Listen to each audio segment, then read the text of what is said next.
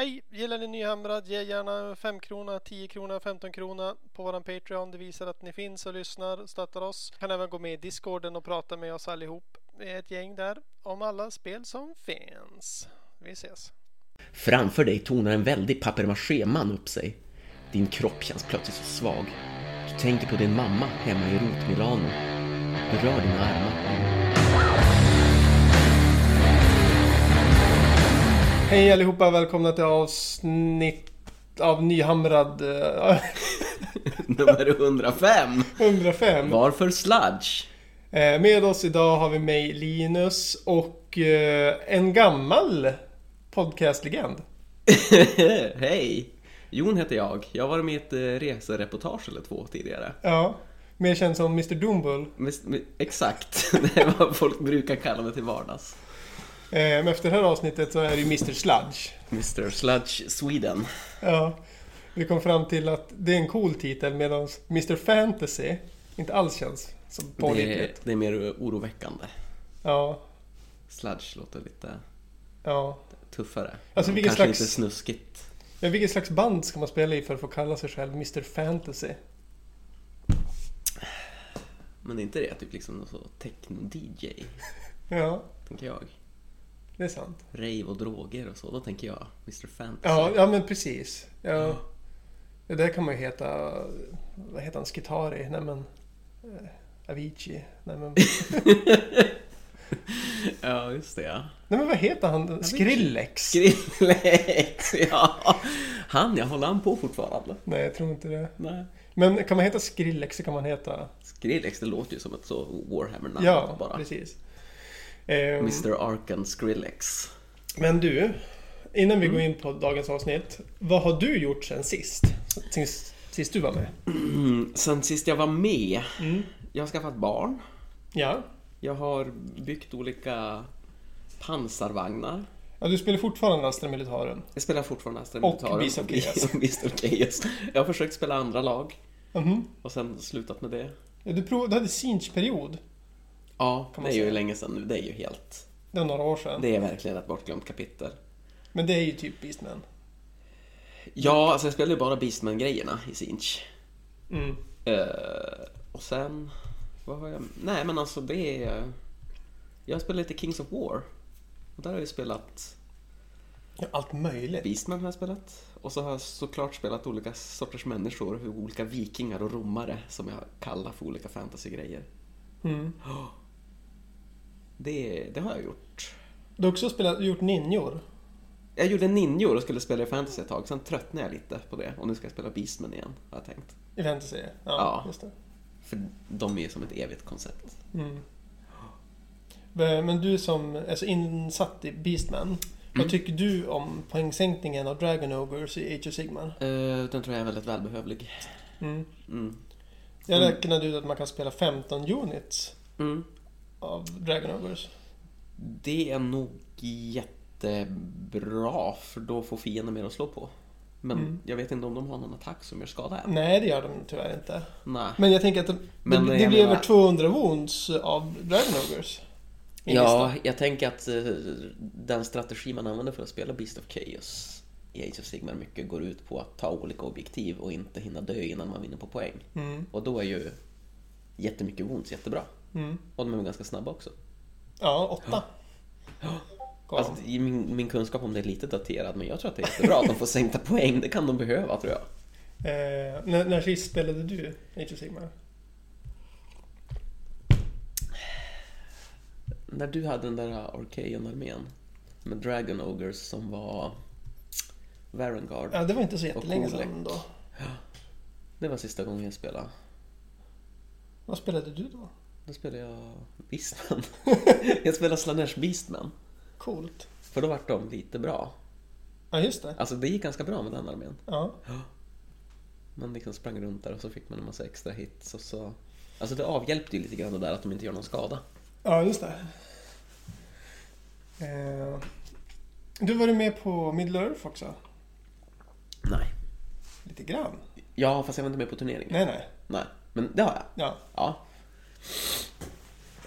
Jag, jag konverterade ju min ninja-armé till Ja. en ny Middle Earth-armé. Medan jag satt hemma.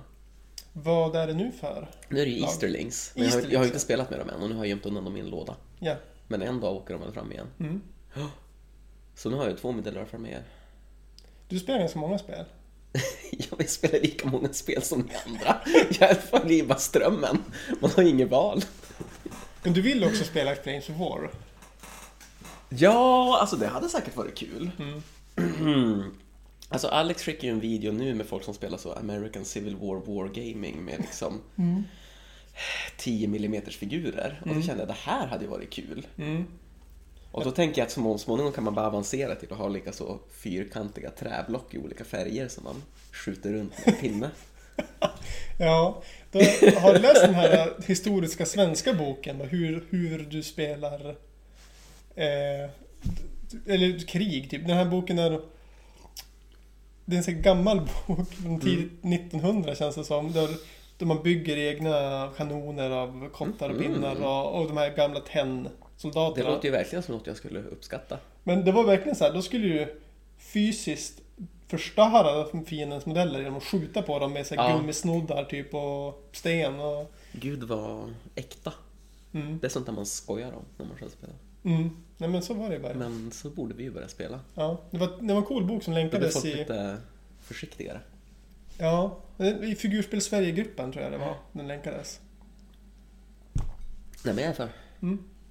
Jag minns inte vad jag sa. Eller varför. vi- Att du ska börja slå sönder varandras modeller. Alltså, när en modell är död, då är den faktiskt död. Ja.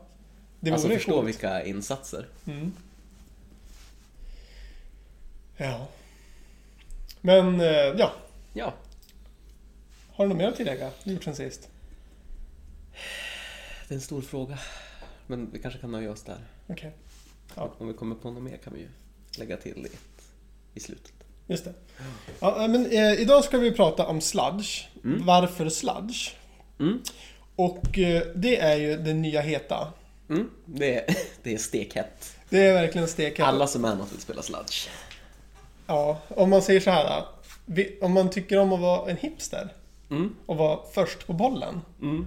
Men, tänk dig att det är 1989 Mm.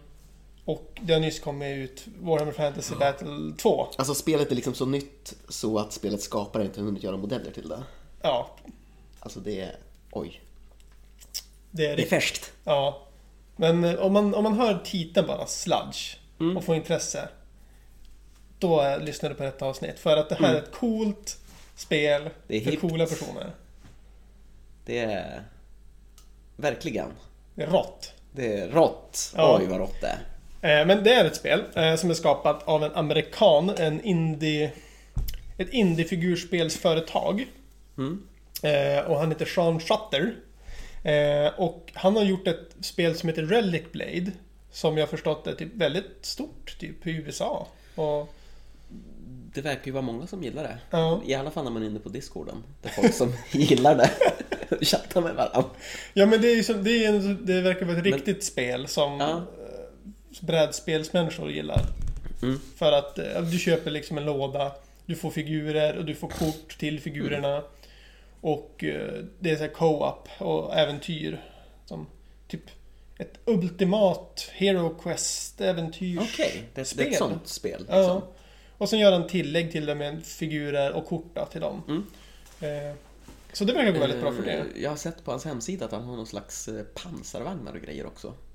Mhm. Vad är det Jag vet inte. till för spel? Nej? Eh, Jag tänkte att du kanske visste. Du är ju experten. Okej, men berätta. Är det metal? Metal... Vad heter den? Nej, jag tänkte på Black... Inte Blacksite Studios han. Eh, metal King Studio heter hans. Men Okej. du, du kanske var inne på en hemsida som sålde allt möjligt? Ja, det kanske jag var. Men då, då kan vi klippa bort det här. Pip. Nej, det här är en annan hemsida än jag var inne på. Då så. That explains a lot. Undrar vad jag kollar på. Ja, jag vet inte. Men det var också en jättecool hemsida. Men Nej. jag tror att de sålde de där huvudena han har gjort till Sludge. Ja, men precis. Eh, han har ju designat eh, huvuden. Mm. Eh, s- som han inte print eller gör själv där. Han säljer liksom inte 3D-printfiler utan det, det är ett annat företag som castar dem åt honom Mm. och säljs. Eh, även tokens till spelet. Eh, för spelet i sig, eh, släpps via en tidning som heter Blaster. Som kanske är mer känd från att ha släppt Gaslands. Ja, just det. Och Gaslands är ju det här uh, Mad Max, uh, ta en leksaksbil och gör den cool. Mm. Och resa runt och döda andra bilar. Ja. Carmageddon style. Eh, Och Sludge är med i Blaster volym 3. Och jag har inte läst någon annan volym. Nej. Och jag har bara läst reglerna för Sludge, så jag kan inte berätta något mer om den tidningen. Men den verkar finnas. Ja men det är som... Nej det var också första gången jag Ja. läste om det. För det är, ändå, det är ändå coolt att det finns en sån här tidning som typ en fisketidning eller Mm. en biltidning. Bara, här är figurspel som indie-människor sitter och gör själv. Det är. Prova det liksom. Mm. Eh, ja, så det här är hans nya då, sidoprojekt från Relic Blade som har varit hans eh, huvudsakliga fokus liksom genom åren. Ja, så i tidningen eh, Blaster då så finns ju reglerna till det här spelet och vi tänkte dra igenom lite fort, eller lite långsamt. Vi får se hur fort det går. ja, Hur mycket vi har att säga om det. eh, hur det funkar och sådär. Eh, Men det är ju ett figurspel. Mm. Där du liksom bygger arméer som ska kriga mot varandra. Mm. Ehm, ja, storlek mellan skirmish och fullskalig armé liksom. Det är inte riktigt ett skirmish-spel. Det är Nej. lite större styrkor än så. Men det är ju liksom ganska lite modeller om man jämför med typ en Warhammer-armé. Jo, precis. Eh, det känns ju... Det känns ändå som en armé man har gjort. Ja, det Eh, tycker jag också. Jag skulle inte kalla det ett skirmish-spel. Nej, det är som mittemellan. Ty, Ja. Lite som Middle Earth kanske, man kan säga. Ja, men det är ju lite mer uppbyggt kring liksom units ändå. I Middle Earth är det ju ändå att ak- aktivera varje enskild Ja. eh, modell. Mm, det är sant. Eh, men det, här figurspelet eh, har ju helt alternerande aktiveringar. Så det skiljer sig ganska mycket från... Jag vet att Star Wars Legion har ju det, Mm. till exempel. Och, men där drar man ur en påse vilken slags Mm, unit mm. man får flytta på. Så det är random. Ja. Det är ju inte det här. Nej, här kör man ju varannan. Varannan unit får man spela. Ehm, och Eh. jag har ju som bara spelat eh, olika Warhammer-varianter i princip. Mm. Där liksom en spelare kör och sen kör den andra. Mm. Eh, Så det var ju väldigt kul att pröva Mm. den här aktiveringsformen. Även om jag glömmer bort det hälften av gången när jag spelar. Att flytta hela mina med direkt så måste du säga åt mig. Men Men det, det är ju en helt annan taktik, ja, taktiskt spel. verkligen. För om man jämför med ja, men en Age of Sigmar då. Att ja, men jag går fram med min hjälte och sen går jag fram med min unit så att den är whole within 18. Alltså man måste göra det för att ha koll på auran. Mm. Men i Sludge då, för samma skit, då bara ja, jag går fram med min hjälte. Nej, nu dog den. Ja, alltså jag, jag borde gått fram med någonting annat först. Ja, men då kan inte den uniten anfalla med en buff från din hjälte sen. Nej, Alltså, precis. Så det är så otroligt... Eh, även fast det är färre figurer och sådär så känns det som att man typ tänker mer. Ja. Precis, du måste tänka på aktiveringsordningen väldigt mycket förutom bara positioneringen av enheterna och Mm. alla hemska saker du ska göra mot din motståndare. Ja, precis. Eh, och en annan grej med det är att faktiskt har initiativslag. Mm. Eh, mellan runder som Age of Sigmar då. Eh, Mm. Och om man vinner så får man välja vem som får det. Eh, och slår du lika då händer det, då blir det så här att om du tänker dig när folk springer 100 meter och de står där och laddar upp Mm. och väntar på pistolskottet. Ja, De är så jävligt laddade. ja. Eh, jag vet inte hur den här liknelsen... Du menar det här att om det blir lika Ja. och sen vinner man, då får man aktivera två units? Exakt. Eh, Det, Man får liksom det kallas superstart. i regeln? Den kallas ju någonting. Kallas väl It's på något? almost like a 100 meter run, tror jag regeln heter. Kallas inte bara overwhelming power? Ja, nå- något sånt. Ja. Eh, Men det som Läs Blaster volym 3. Ni kan läsa själva vad regeln heter. Men det som händer då är ju att du får aktivera två units direkt för att du är så jävla peppad. Nu vann du liksom. Mm. Eh, Men ger du bort det, då får du en annan bonus som är att man tar bort stress från sina units. Precis, och det kommer vi väl in mer på. Lite senare. det är jättebra att Ja. göra det ibland. Ja, det är fett. Eh, Men eh, den här världen då, eh, som man utspelar sig i liksom. Det, det är ju inte en stor regelbok det här. Det är några sidor i en tidning liksom. Mm, och världsbeskrivningen är ju verkligen bara ett par sidor. Ja. Man liksom lite snabbt skissar upp. Och så får man fylla i Mm. luckorna själv liksom. Ja, det är ett eh, väldigt eh, fritt spel på många sätt. Mm. Eh, Men ja, vill du berätta lite om hur, hur världen ser ut i Sludge? Jag tror att du kan det här bättre. Har, av, av alla sidor i den där regelboken är det nog de sidorna jag läst minst. Jaha, okej. Men det handlar ju om att eh, livets träd Yggdrasil har börjat ruttna Mm. och sen bor folk ute på grenarna och s- sådär och det faller väl kanske av en bit här och där och det blir svårare och svårare att ta sig Ja. runt. Ja, det är svårt att Eh, veta Och allt är i ständigt förfall. Det, det känns som att det är mycket det här liksom att eh, världen är verkligen eh, ett träd. Ja, Och så kanske man måste ta sig fram längs en gren och så bara Här låg det ett kungadöme i vägen på den Ja. här grenen. Då måste vi liksom slakta dem för ja, att komma vidare in mot stammen. Och så kanske folk kletar en levande rot för att suga lite magisk energi ur den och mm. sådana saker. Det är svårt att veta om världen en gång i tiden var rund eller om det bara... Hur, hur det här egentligen såg ut. Eh, och, och det är också liksom ett så typ efter katastrofen scenario. Mm. Att eh, människans högmod fick dem att göra förbjudna saker. Mm. Och så förstörde de allt. Och nu lever folk i de ruttnande ruinerna av det som en gång var. Ja.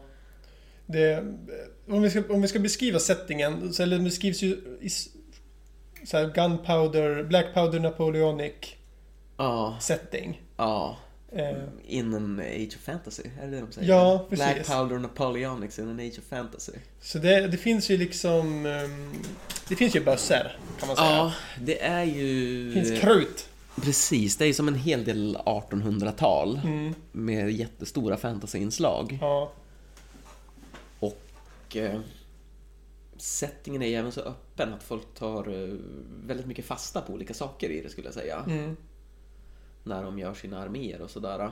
Att det är allt ifrån folk som bara bara köper en box med Napoleonfigurer Mm. och bara Här är min sludge-armé. Mm.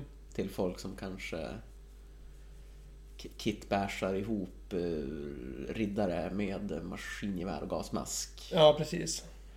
För det är, väl- det är så här medeltiden möter första världskriget. Ja, eh, stämning, precis. postapokalyptisk, eländig jävla stämning. Med magi. Med magi. eh, med eh, mörk magi. Ja. Ja. Det... För... Eh, han skriver ju själv i reglerna att han lyssnar ju mycket på eh, Doom metal. När han skriver reglerna. Och han tycker att man ska lyssna på Mm. Precis. Doom metal när man spelar spelet. Han har ju med en lista på artister han har lyssnat på Ja. när han har skrivit spelet. Så den kan man också kolla för inspo Ja, till sina precis. spelsessioner. Eh, så att du tänker liksom eh, coola death metal eh, och liksom Doom-omslag. Så Mm. är liksom också lite artworken. Att det, det är edländigt liksom. Livets träd håller på att förruttna för att det har så här grävt sig ner ända ner till Dantes Mm. Inferno. Att... Eh, ja, men alla fina gamla kungadömen. Tänk, tänk er typ Sagan om ringen eller Minas Tirith liksom. Mm. Att det bara ruiner och... Ja, precis. Det är väldigt mycket så decay. Och det är inte riktigt lika mycket den här... uh, Warhammer har ju ändå den här lite blod och muskler och actionstämningen. Mm. Och det är ju väldigt lite muskler i Sludge. Det är ju Ja. nästan deppigt. Folk är för undernärda för att ja bygga muskler i den här världen. Jo, verkligen. De slåss, alla slåss ju i princip om överlevnad och de sista små resurserna som finns i den här Mm. världen. Eh, så det är liksom settingen med ha och, och vara i. Eh, och eh, då kan man ju fråga sig hur i helvete gör jag en armé i det här då? Alltså hur ska det se ut? Vad, vad får man göra? Ja, och svaret är ju vad som helst. Men jag kan verkligen eh, rekommendera folk att gå med i Sludge-gruppen på Facebook. Den Mm. heter väl Sludge Wargame eller någonting. Mm. Alltså grejen är det att det var ju du som fick mig att börja spela det här. Men jag hade ju sett folk som gjorde Sludge-figurer redan innan. Mhm. För de är inne i varenda jävla figurspelsgrupp på internet och bara This model is really cool, I think I'm gonna use it to kitbash for my sludge army. Mhm. Och så är det ett huvud med en gasmask Mm. på en romare. Mm. Det är, ingen, det är bara Eh, Eller rakt av. Alltså det är klart man vill ha en... Alltså gasmasker är ju coola. Ja, Och romare är ju coola. ja precis. Det är ju mycket så folk jobbar, att de hittar kanske ett historiskt kit de tycker är coola. Ja. Och så kanske de slänger på lite fantasy bits. Mm. Ehm, eller så blandar de bara olika historiska epoker. Mm. Alltså just det här att man kanske har riddare i rustning med gevär och liknande. Mm.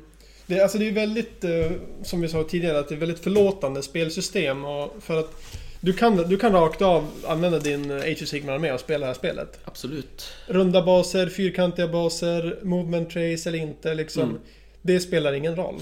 Nej, Eh, det, alltså det är väl det att grundaren själv uppskattar ju de här eh, lite mindre realistiska skalan. Med Napoleonfigurer eller sådär. Mm. Ja. Men det är ju inget krav. nej precis.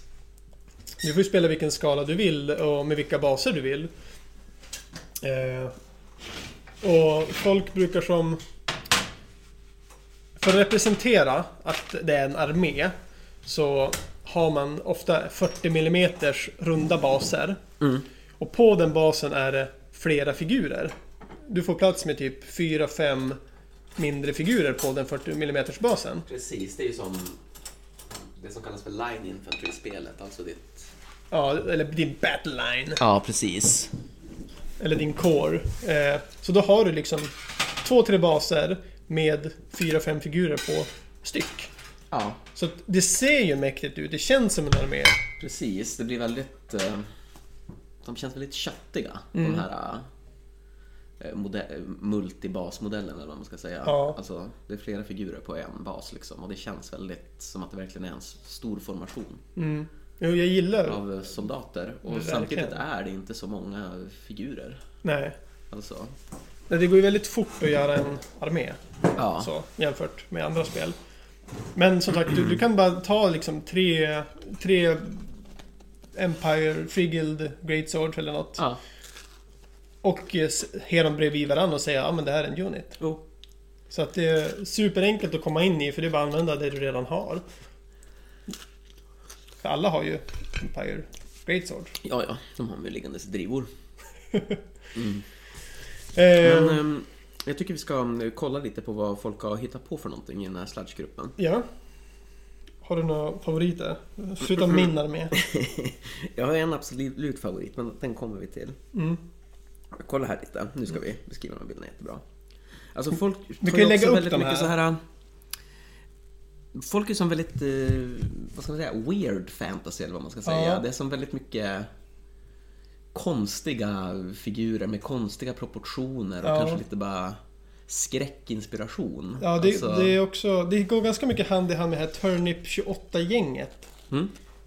Som är ett annat figurspel. Men som är inspirerat av det här... äh, Nej men Ink 28 är ju grunden liksom. Att man målar saker bland shitsu och mörkt och eländigt Mm, och kitbär. så mm, att, och, och Turnip 28 är typ att de är i en värld där det är turnips överallt. Och som växer genom människor och växer Alltså genom... rovor. Ja, Mm, ro. Okej, Eh, cool setting. så mycket Turnip-arméer spelar folk i Sludge också. Ja. Ja. ja men här har vi en, det är liksom... Det är olika Napoleonfigurer men de ser... Eh, de har olika grenar på sig och de har jättekonstiga Ja, jag tror det här är en klassisk deformerade... Turnip-armé. Här är någon kille med ett jättehuvud. Han ser helt eh, galen ut. Och det är någon riddare, men de, de ser inte ut att må så bra. Och där står generalen uppe på en jättekonstig mm, kärra med en kanon på. Eh, vi bläddrar vidare. Här är en lite mer vanlig kitbärs. Det är någon som har tagit typ eh, europeiska riddare och så satt turbanhuven på dem. Mm. Och det gör ju folk mycket. Ja. Alltså de bara blandar två historiska kit och kanske skapar någon lite alternativ Ja grej. men precis. Här är, ja... Här är ju en helt vanlig Napoleon-officer som kör en pansarvagn från andra världskriget. Det kan man också göra. Som man gör. Här är... Ja, det här är Napoleonsoldater med gasmask. Det är i princip första världskriget-trupper bara. Ja. Enkel billig kitbash.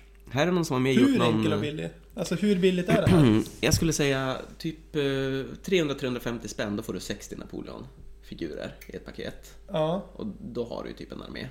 60 figurer. Det är typ Ja. fyra arméer. Jo, Du får Det fyra... beror på hur tajt du packar baserna. Jo men då har du en armé och så har du jättemycket extra units som du kan ändra din lista med.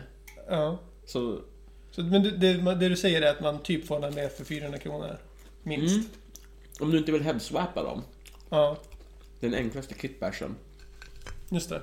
då kanske du måste köpa ett paket till. Med huvudena du vill ha. Just det. Det finns ju... Men då, har du, då är du uppe i kanske åtta arméer. För då kan du ju headswappa paketen med varandra. Ja, just det. Eh, Det är sant. Nej, men jag upptäckte ju det att när man gick utanför gamesworkshop.com och började titta på andras, andra figurer och andra företag. Det är ju det att det finns ju så otroligt mycket proxy. Alltså så här, Napoleon. Mm. Jag tror ju på något sätt att historiekrigspelare det är ju ett större spel än Warhammer. Ja, det tänk finns mer- ihop. Fler företag som gör modeller Mm, för det. det finns det ju. Det finns ju jättemånga Mm. olika tillverkare och sådär. Och det är ju inte heller... Det är ju ingen som äg, har ett copyright på Napoleon. Nej, förutom Napoleon. Ja, men han... Alltså han förlorade ju kriget. Ja, Så jag tänker att det, ja. det räknas inte längre. Nej, just det. Men, men den här tyckte jag också var cool. Det här är ju mer som någon ren fantasyfigur liksom. Mm. Det är någon dyster eh, riddare, ser nästan ut som någon necromancer-figur med hornhjälm och någon spöklik häst och sådär. Folk 3D-printar grejer. Här är någon som har försökt göra gasmaskar till sina hästar med tuschpennor. Med tuschpennor? Är det det är? Jag tror att det är avklippta tuschpennor. Ja, just det. Alltså, vet, Vi lägger upp alla de här bilderna i, eh, på Facebooken. Ja, och så, sen då den egentliga anledningen till att jag vill prata om det här, det här är min favorit. Mm. Det är alltså en kille som har byggt en papier-maché-armé. Det är svinbilligt. Han har liksom, det är jättebilligt. Alltså, har du dåligt med pengar, kör lite papier-maché units. Han har liksom byggt eh, konstiga Napoleon-figurer av papier-maché. De ser otroligt groteska ut. Ja. Den där... Det, det, det får man ju stress av att titta på. Mm. Ja, jag skulle inte vilja möta en av de där i en mörkgränd. Nej. ja, nej men eh, så liksom fantasin sätter gränser på vad ni ska göra. Eh, för slags armé. Det är liksom Mm. billigt och lätt att komma igång med, absolut. Och reglerna är som sagt eh, lättlästa. Mm. Eh, men hur spelas det då? Eh, det är eh, en, en liksom 2000 poängs match. Age of Sigmar motsvaras då här med 250 till 350 poäng. Eh, poäng. Med relativt få figurer. Eh, vissa figurer är ju helt en figur per bas. Mm. Och vissa ska helst vara multibasade då med flera figurer. Precis. Du har de här um, Line Infantry. Mm, Figurerna som är multibasade. mm, Sen har man kanske mer elittrupper och skirmishers. De är, Mm. är en per bas liksom. mm. Och så kan man även ha kavalleri och Artilleri, artilleri. Alltså det, tänk det som finns i en 1800-talsarmé. och Plus trollkarlar. trollkarlar. Plus trollkarlar, ja. Ja, precis. Ehm, så att eh, ja, du bygger en armé med liksom listan eh, som vanligt. Eh, du kan ju välja olika vapen också på vissa units. Vad Mm. ska ha. Ehm, om de ska ha typ en crossbow eller om de ska ha en rifle. Mm. Eh, eller musköt menar jag. Och de... De har ju vissa för och nackdelar mot varandra. Alltså crossbows har lite längre range, rifles gör väl lite mer skada. Mm. Eller så kan du ha närstridsunits. Mm. De är ju köttiga som satan. Ja. Det, men det är det att... Eh, När de väl kommer fram så. Ja. Det känns... Ja. Det känns inte så himla realistiskt egentligen. Alltså, och man vet ju hur det gick för japanerna när britterna kom och sköt på dem. Det gick Ja, inget bra för alltså- samurajerna då. Det är en korrekt historieskrivning Linus. alltså britterna invaderade ju aldrig Japan och såg som samurajer. Jo. Nej men... eh, Det var så här att I japanerna Total War Warhammer... Nej, i Total War... eh, Shogun 2 gjorde Jo, de det. nej men japanerna insåg ju behovet av att reformera sin armé och sen blev det ett inbördeskrig och då blev samurajerna skjutna. Men britterna var ju där Mm, det och var- exporterade in dit handelsvapen. Ja, det De tvingade dem ju det var ju mer holländarna de handlade med och sen kom amerikanerna och tvingade dem att öppna. Var det amerikanerna kanske? Ja, britterna Ja. var mer att mobba Kina. Okej, ja. Men din grundläggande poäng stämmer ju. Ja. Ja, det var Kina de tvingade till handel, Mm. inte Japan. De försökte göra det med Japan också, men de anpassade sig så snabbt. Just det. Men eh, det är kanske orealistiskt, men det är väldigt coolt. Ja, det är väldigt Och coolt. därför är man ju glad att det går att göra så i spel. Ja, man vill ju slåss med det är samurajer helst. coolt när typ samurajer eller riddare hugger ner någon töntig nisse med ett gevär. Och hög hatt. Ja, Ja. Nog för att jag gillar höga hattar. Ja. Men, eh, ja, så, så du har gjort din armé. Eh, hur spelar man det här spelet sen då? Ja, eh, man slår först ett, en tärning. Man, kan, man rullar ju tärningar med D6 och D10. Mm. Eh, men då slår du en D6 om vilket sätt ni ska deploya på. Så det, det slumpas fram liksom om det kommer vara att man går fram från sidan eller man deployar på varsin eller Vi kör den här skirmish att det kommer in eftersom. Ja, Liksom. precis. Då, då ger du bara ut en del av din armé. Ja. Och allt eftersom den tar skada får du ut resten av din armé. Och det här tycker jag är så jävla geni. Det är skitcoolt. För att det... Du vet inte hur din deployment kommer vara. Nej. Och du vet när du deployar inte heller vilken mission du kommer köra. Nej. Så att det blir ju... Ja, det är skitkul. Så att har du bara fem missions och fem deployments, då blir det ändå 25 varianter. Oh. Det är mycket smartare än att göra 40 stycken eh, battle plans Ja. En satt eh, deployment. Jo. Och det blir verkligen ett jätte... Det blir väldigt spännande moment liksom. Mm. Alltså du måste tänka på väldigt mycket när du bygger din armé. Mm. Eh, så att eh, det slumpas fram eh, och sen när ni säger att ni har deployat fram eh, Då kan ni också deploy, sl- slumpmässa fram vilket mission ni ska köra.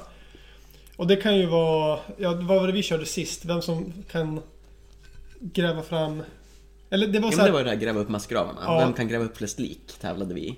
Ja, det, det, ju det var massgravar, eh, objektiv överallt. Som det bara välde ut Gore tokens ur. Mm. Och där, Gore tokens är typ den viktigaste grejen i spelet. Eh, Mm. Men det är bara, Precis. det vart för fullt av lik i jorden så det bara dyker upp massa blod och elände Mm. ut ur jorden. Och det blir man stressad av, att vara i närheten av. Precis. Så man måste få bort så mycket Gore tokens och elände som möjligt. Det är det missionet går ut på. Exakt. Men samtidigt så har man en jävla fiende som kommer och skjuter på en när man försöker med det. Det blir jättebesvärligt. Och den blir ännu mer gore. ja. Precis, och det här med Gore är ju en väldigt... Eh... Alltså det här spelet innehåller väldigt många mekanismer vi inte har spelat med förut. Men det här med Ja. Är ju väldigt, väldigt eh, speciellt. Ja. Om man tänker att... Ja men, Battleshock-facen i 40K i Sigmar, den finns Mm. ju där. Men det här med bravery och liksom... Precis. Det är ju inte det viktiga. Alltså det är Nej. typ sällan man någonsin har brytt sig. För att man kan antingen vara immun mot det, eller så har man gjort en armé som inte... Det är liksom... Ja, det kanske Mm. försvinner några skitfigurer. Men i det här spelet, Här blir det ju liksom det helt centrala, just den här moralaspekten. ja... Liksom alla är ju livrädda av att ens finnas i den här världen och gå och slåss mot någon annan. Det är ju Men jag, svinläskigt. eh, jag har skrivit ett eh, skönlitterärt verk om det här. Oj, Som jag ska läsa upp i avsnittet. okej. Ska, ska vi ha någon slags musik till? Ja, du kommer ju få musikläggare här sen så att det blir riktigt Mm. eh, spännande och episkt. Japp. Nu ska jag bara leta upp min novell här. Mm, Vi har den ju här. Ja. Bara för att folk ska få liksom en eh, köttigare bild av vad det här med Gore innebär. Mm. Ragnarom och papier-maché-folket har alltid krigat. Och när det eviga kriget bröt ut för en vecka sedan, då stod du först i kön till värvningskontoret. Ivrig att ansluta dig till legionerna och strida för ditt land. Du fick en uniform och ett gevär och skickades iväg till fronten. Ni marscherade i dagar genom leriga åkrar och stinkande träsk. Men idag var så stunden kommen. En tät dimma låg över slagfältet när era styrkor drabbade samman med de förkastliga papier-maché-krigarna. Medan ni ryckte fram mot fiendens linjer kunde ni höra trampet av hästhovar, svärdskrammel, skriken från skadade män, hästar som skriade i dödsångest. Kanonerna dånade och en gevärssalva från fienden fällde några av era soldater. Krutröken anslöt sig till dimman och gjorde sikten ännu sämre. Stanken av blod och bränt papper fyllde luften. Plötsligt drabbar ni samman med soldaterna från fiendesidan. Det sker så plötsligt att du inte är riktigt beredd. Framför dig tonar en väldig papier-maché-man upp sig. Din kropp känns plötsligt så svag. Du tänker på din mamma hemma i Rot Milano. Du rör dina armar, men det är som att luften är gjord av tjock sirap. Som tur är verkar din fiende också tveka. Kanske tänker han också på sin familj där hemma. En papier-maché-mamma och en papier-maché-pappa. Hemma i en liten röd papier-maché-stuga. Två papier-maché-barn med tindrande svarta knappögon som sitter i en papier-maché-gran. Du stöter bajonetten i mannens mage. Han faller till marken. Runt omkring dig hugger dina kamrater ner de övriga papier-maché-männen eller jagar dem på flykten. Men det märker inte du när du stirrar in i den döende mannens svarta ögon och ser hans limglänsande tarmar rinna ut ur hålet i magen. Samtidigt som papier-maché-mannen drar ett sista prasslande andetag vänder du på sandalklacken och springer. Och när dina kamrater ser dig fly, då drabbas de av panik och springer också. Hem. Hem till mamma. Alltså det här har du skrivit idag. Det här har jag skrivit idag på rasten. På din rast. Jag blev så inspirerad när jag tänkte på Gore Tokens. Och papier-maché-armé. och på papier-maché-armén. Nej men för det som du säger att moralsystemet är ju väldigt speciellt. Det är väldigt centralt på ett sätt som det inte är i de flesta spel. Mm. Och i de flesta spel, typ Warhammer, Mm. då är det så att om du losar, om någon skjuter på dig eller om du förlorar en närstrid, då blir du rädd och kan fly. Mm. Men eh, i Sludge är det ju bara så att eh, det är som på riktigt, det är så jävla jobbigt att kriga. Mm. Och det är extra hemskt att slåss i närstrid och stöta någon i magen med en bajonett. Mm. Alltså det är skitstressande. ja. Så att liksom även om du vinner en närstrid kan du bli så skraj att du skiter på dig och springer hem. ja, du är liksom scarred for life. Ja, det är så fruktansvärt hemskt att vara där. Ja. Och eh, jag vet inte, ska vi förklara hur Gore-systemet funkar? Ja men det, det kan vi göra. Att, eh, eh, om ifall du attackerar någon. Eh, det är ganska likt liksom. All, varenda unit har ju stats. Och sen träffar du på en viss tärning eh, och sen woundar du på en Mm. Ja. annan tärning. Eh, men eh, alla träffar som går igenom genererar en Gore token. Eh, som placeras ut av eh, din fiende då. Och det är liksom representeras av 25 mm baser som är så äckliga som möjligt. Mm. Eh, som man placerar ut vid uniten som blev attackerad. Så säg att du, du blev träffad fyra gånger. Då lägger du ut fyra tokens. Mm. Eh, och de här tar ju plats. Alltså de kommer ta Ja. mer och mer plats. Precis. Eh, och det blir en större och större pool av gore. Och, och tanken med den här Goren det är att den dels är döda människor, Mm. men att de ska liksom bara representera stridens kaos. Att det bara det händer hemska grejer runt omkring dig hela tiden. Du fattar ingenting. Mm. Det lever om och det är rök överallt och någon dör och... Ja. Det är så här att om du misslyckas med slaget, då blir du ju stressad. Mm. Och då börjar du samla på dig stress-tokens. ja, men just det. Och, och Just det. ju fler stress-tokens du har, desto sämre blir du på att slåss. Mm. Och till slut, beroende på hur mycket den här uniten tål, när antalet stress-tokens överstiger hur mycket Ja, tål, Deras wounds ja. ja, Mm. då, då blir de liksom så skraja Mm. att de bara springer hem. Då tar de lika mycket skada som de har stress-tokens. Just det. Och då börjar man ta skitmycket skada. Ja. Så att när du väl når den där brytpunkten, då går det undan. Jo. Du säger att du har en, en unit med ja, men, tre wounds per bas. Mm. Och du har fyra stress. Då kommer du ta fyra skada. Eh, Mm.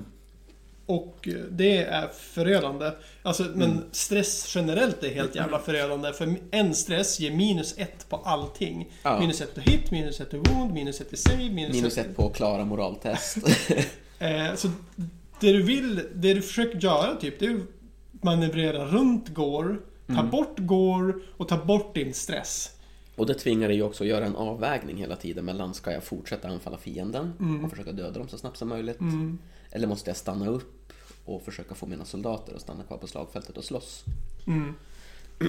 Och en till aspekt av det är ju också att du har liksom en eh, gore-fas i slutet av varje runda. Mm. Så även om du inte har tagit några förluster måste du slå ett moraltest om du Ja. nära gore. Mm. Eh, Vilket gör att dina soldater kan börja fly utan att fienden har liksom gjort något mot dem. Jo, precis. Och det, alltså till slut är det ju Gore över hela jävla planen. Alltså det kan Mm. bli stora, stora pölar av dem om man inte, typ, ty- om man inte typ samarbetar med sin fiende med att ta bort dem.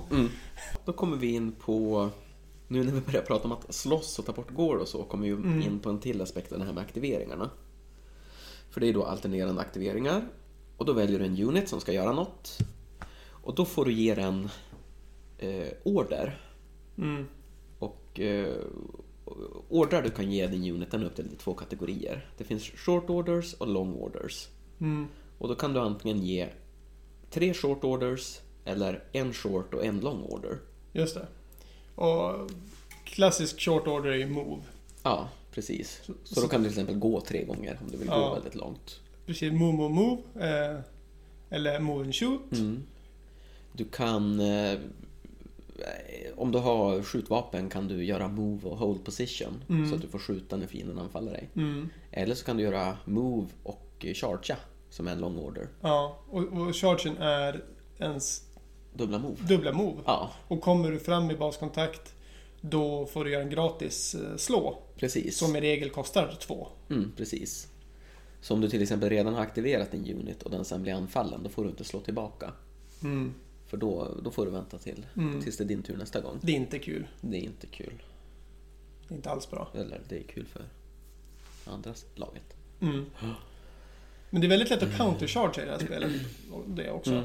Att du går fram med något, sen blir det en charge här och sen chargear du det och sen char- ja. Ja. Ehm. Ja, och orders kan ju vara en massa andra saker också. Det Mm. kan vara att du kastar magier Mm. och ehm, varje armé har ju också en generalsfigur. Mm. Det är liksom... Det ingår alltid i armélistan att du har en general. Mm. Och den kan göra en massa olika saker. Den kan ta bort går och stress väldigt effektivt. Du kan uppgradera den så att den blir bra på att slåss. Den kan ge olika buffar till dina units så att Mm. de blir snabbare. Du kan ge har en större häst, du kan ge den Ja. bodyguards. Precis. Det är ändå mycket alternativ. Du kan ge den ett battle standard så att de får lättare att klara moraltest. Alltid kul. Mm. Det är bra. Ehm, det var något mer Ja. jag tänkte säga också. Som var jättesmart. Shoot. Shoot, combat, move, gore, magi, orders, ta bort gore tokens stress. Ja. Det är väl typ Ja, det. det kanske var det. Ja. Så att eh, det finns eh, många variabler Mm. att tänka på. Ja, men när man skjuter saker då? Hur räknar man line of sight i det här spelet? Ja, men då är det ju så att eh, en unit blockar. Mm. Alltså, du kan inte titta över en unit. Nej. Så att du mäter liksom från din bas och om en annan units bas är i vägen, då Mm. kan du inte titta förbi den uniten, även om det är liksom en två meter hög modell Mm. på andra sidan. Den, den Om du inte står på en kulle, Exakt. för då får du se över en unit. Ja. Så terräng Mm. spelar ju jättestor roll på det viset. Det spelar väldigt stor roll, speciellt eftersom till exempel artilleri kan skjuta hela sin line of sight. Både artilleri och trollkarlar. Mm. Det räcker med att de bara ser sitt mål. Så Mm. spelar det ingen roll hur långt bort det är. Men då får det väldigt stor betydelse ifall något blockar line of sight istället. Ja. För att de inte ska kunna spränga dig med dödsmagier och skrämma bort dig och Mm. sådär. Och det, det finns ju terräng, terräng gör ju olika saker. Det finns ju som du nämnde i början där till exempel eh, rötter Mm. från livets träd som kan heala upp modeller. Ja, Om- Det kan man spela med om man vill. Eh, Men så finns det line of sight blocking och det finns saker som Det gör finns- halvera movement. precis. Det finns skogar där du kan ta skydd och få skydd om någon skjuter på dig. Mm. Det finns murar som du kan... Väldigt effektivt för att ge dig lite extra skydd Mm. och som även gör det svårare att göra en charge över. Ja, det är väldigt bra att stå med en musket liksom bakom en mur Ja, och skjuta precis. över den. Eh, Men det, det är samtidigt, det här spelet är ju som sagt ganska geni ibland med sina lösningar. Mm. Att bara, ja, du ska chargea in med hästarna. Mm. Och bara, ja, det är en mur där och ja, de får en bonus. Men bara för att du inte kommer fram bas till bas, Mm. för att det är fysiskt omöjligt, Mm. Betyder inte det att du inte kommer få slå. Nej, precis. Liksom, det, det, det här är en technicality. Liksom, Jo. använd din fantasi och sunt förnuft. Det är liksom det som står i reglerna. Precis, det uppmuntras ju väldigt mycket att... Eh, det kanske inte är turnerings, klockrent turneringsspel så, för mycket handlar ju om att man får liksom försöka tolka lite välvilligt och liksom Ja, förstå hur det är tänkt att funka. men jag tycker nästan att det blir ännu mer turneringsvänligt för då kommer det inte uppstå några konflikter kring att eh, Nej men nu är du inte framme bas till bas med Mm. en millimeter. Så Theo, Theo, fan han chargear mig, det är en millimeter ifrån. Alltså det kommer inte uppstå. För det Nej. står i reglerna att eh, liksom, ja okej muren är där men Mm. tänk bort den. Liksom, Han är chargead nu. Jo, kanske det, men jag tänker ändå att det finns ofta ett tolkningsutrymme Mm. kring hur man ska läsa reglerna. Jo absolut. Som eh, det funkar jättebra ifall man bara är två kompisar som ska spela mot varandra. Mm. Men ifall man verkligen vill tävla och det hettar till lite i tävlingshjärnan Ja. kan jag se att det kan bli ett problem liksom. Du kan säga det. Ja, Ja, på gott och ont. ja det, det är sant. Eh, Men jag, jag tror att det är mer, att det står på det här viset är mer på gott. Ja, än vad det jo, är- blir det håller jag med om. Det tycker jag också. Eh, Alltså vi har gått igenom världen. Vi har gått Mm. igenom vilka slags modeller. Mm. Vi har gått igenom grundläggande regler. Vi har läst fantastisk skönlitteratur. Det har vi gjort. Eh, Eh, vi kommer visa bilder på arméer. Och... Eh, ja, Ta fram papper och tapetklister och gör en sludge-armé. ja, för det är liksom... Det här är ett väldigt, väldigt nytt spel. Det kom ju bara för Mm. några månader sedan i den här tidningen. Men det är också mycket aktiv... Det, det är en skitkul community kring det. Alltså Ja. jättekreativt och eh, det är jävligt öppet för att bara hitta på vad fan du vill. Mm. Och det är jäkligt kul. Och det kommer komma mera saker. Ja. Eh, I kommande Blaster-tidning kommer det komma uppdaterade regler. ehm, där ehm, det kom, inte, för att det är ju ganska unikt med det här spelet att vi har ju samma förutsättningar när vi gör arméer. Mm. Det är inte som att vi har olika lag. Nej, Vi har ju samma core units, vi har samma hjältar, vi har samma allting. precis. Men i kommande expansioner så kommer det här... eh, Du kommer kunna välja ett lag. Mm. Och i det laget så låser du upp speciella units för det laget. Mm. Eh, Men i grund och botten har vi ju samma. Mm. Förutom det laget man valde då. Så säg att du gillar riddare lite extra mycket. Du vill Mm. göra en cool riddararmé. Då kommer du, om du väljer riddarlaget, Mm. få en, liksom, en särskild unit som inget annat lag kommer kunna ta. Mm. Eh, Men då finns det ju andra lag med andra estetiker också. Precis. Eh, Och jag tror att eh, för Sean har ju visat upp modeller som han har gjort. Som kommer Ja. säljas liksom. Att det kommer nog bara växa till att bli mer och mer tydliga lag. Ja, Och mindre av den här Vanilla-standarden som vi Mm. har just nu. Eh, Och ja, vi får se vad det bär iväg Ja. liksom. Eh, Men det är väldigt peppigt. det är väldigt peppigt. Och eh, alltså gå med i Facebookgruppen och bara kolla på bilderna. Jättekul att se vad folk hittar på. Mm. En Eh, del är coolt, en del är knasigt. Allt Ja. är kul. Men eh, ja, vill du få tag på reglerna så finns de ju att köpa som pdf. Mm. Eh, ifall du inte vill köpa en amerikansk tidning. jag vet att det säljs i, inom Europa. Men det är liksom inte gå mm. till närmsta affär.